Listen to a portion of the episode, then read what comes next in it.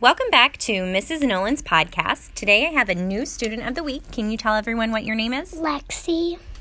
Okay, Lexi, you brought in some things to share with us. Can you tell us about this special book that you brought? Um, I got it from Disney.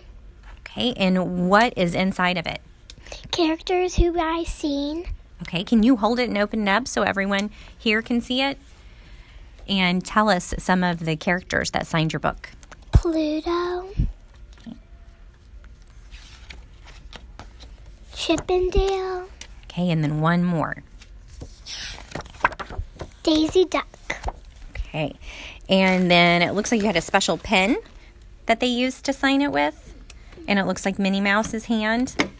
Okay, how about this? This lanyard here. It's kind of noisy because it has a lot of stuff on it. Can you tell us about this?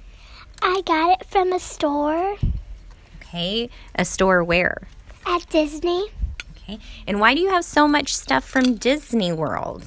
because um it it wa- it made I put stuff on it and it it was my first visit.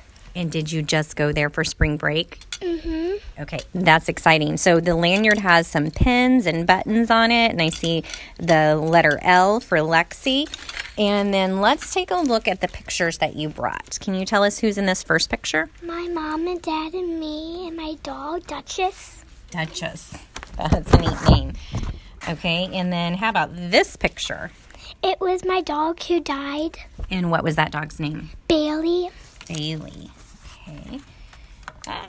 Okay, and tell us about this picture. It's my cousin Dylan. Okay. And how about this one? My cousin Austin, he plays football.